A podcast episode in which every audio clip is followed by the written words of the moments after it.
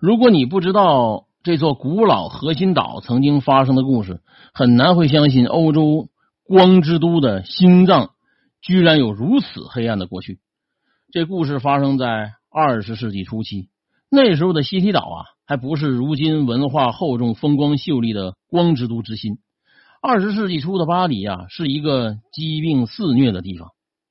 各类传染病和传染性极高的肺炎，直接导致巴黎主攻医院。超重的超负荷，没有任何多余的床位可以提供给病人，因此啊，这医院将感染肺病的孩童送去了西提岛上。西提岛有个小巷，就是刚才所说的那个啊叫做鲁伊德斯查特雷斯小巷中，有一栋楼房的底层，这房间内啊，呃，在那儿隔离啊，就是就是像咱们现在得这冠状病毒，就在那儿隔离。然后在医院不发达的二十世纪初期呢，那医生们呢只能期望新鲜的空气来治疗这些患染啊这个肺病的儿童。白天这些患病的儿童啊待在特定的时间、特定的地点放风呼吸新鲜空气，而晚上这些儿童啊就会被一同锁在这个鲁伊斯查特雷斯这个小巷房屋最底层的一个房间里进行隔离。医疗工作者呢认为这是控制这些传染性极高的肺炎的最佳的治疗措施。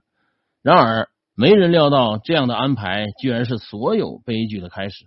一九一零年，巴黎啊迎来了震惊世纪的大洪水，就是水灾。一九一零年，巴黎突降暴雨，塞纳河河水迅速的猛涨。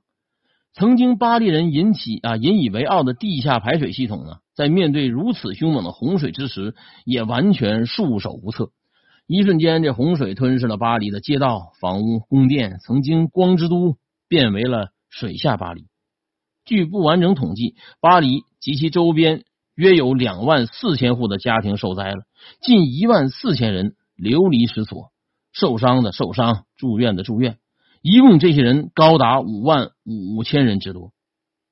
杰弗里·杰克逊在《水下巴黎》这本书中写道：“啊，在同时经历过一九一零年大洪水与第一次世界大战的人来看，说这场世纪大洪水对巴黎造成的破坏，要比德国的炸弹还要严重。所有人好不容易抵挡住突如其来的洪水之后，这医院众人骤然想起被单独隔离的患病的孩童们，于是连夜赶往西提岛上儿童患病的隔离处。可惜。”此时已经为时已晚了。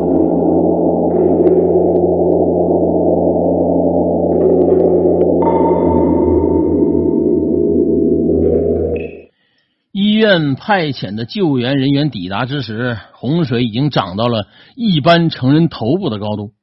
位于底层的房屋早已被洪水淹没了，患病的孩童全部都被淹死在房间之中。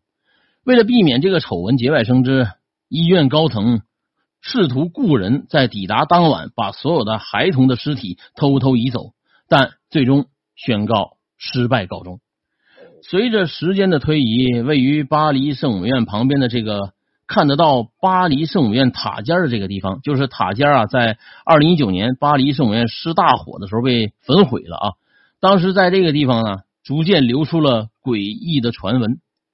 有人呢多次宣称，在无人的小巷之中啊，听到孩童玩耍的声音；也有人在半夜听到小孩们的尖叫声。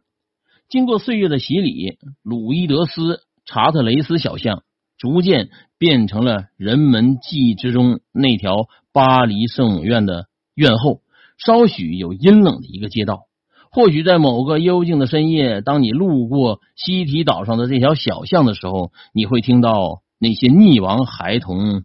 濒危死亡、诡异的笑声。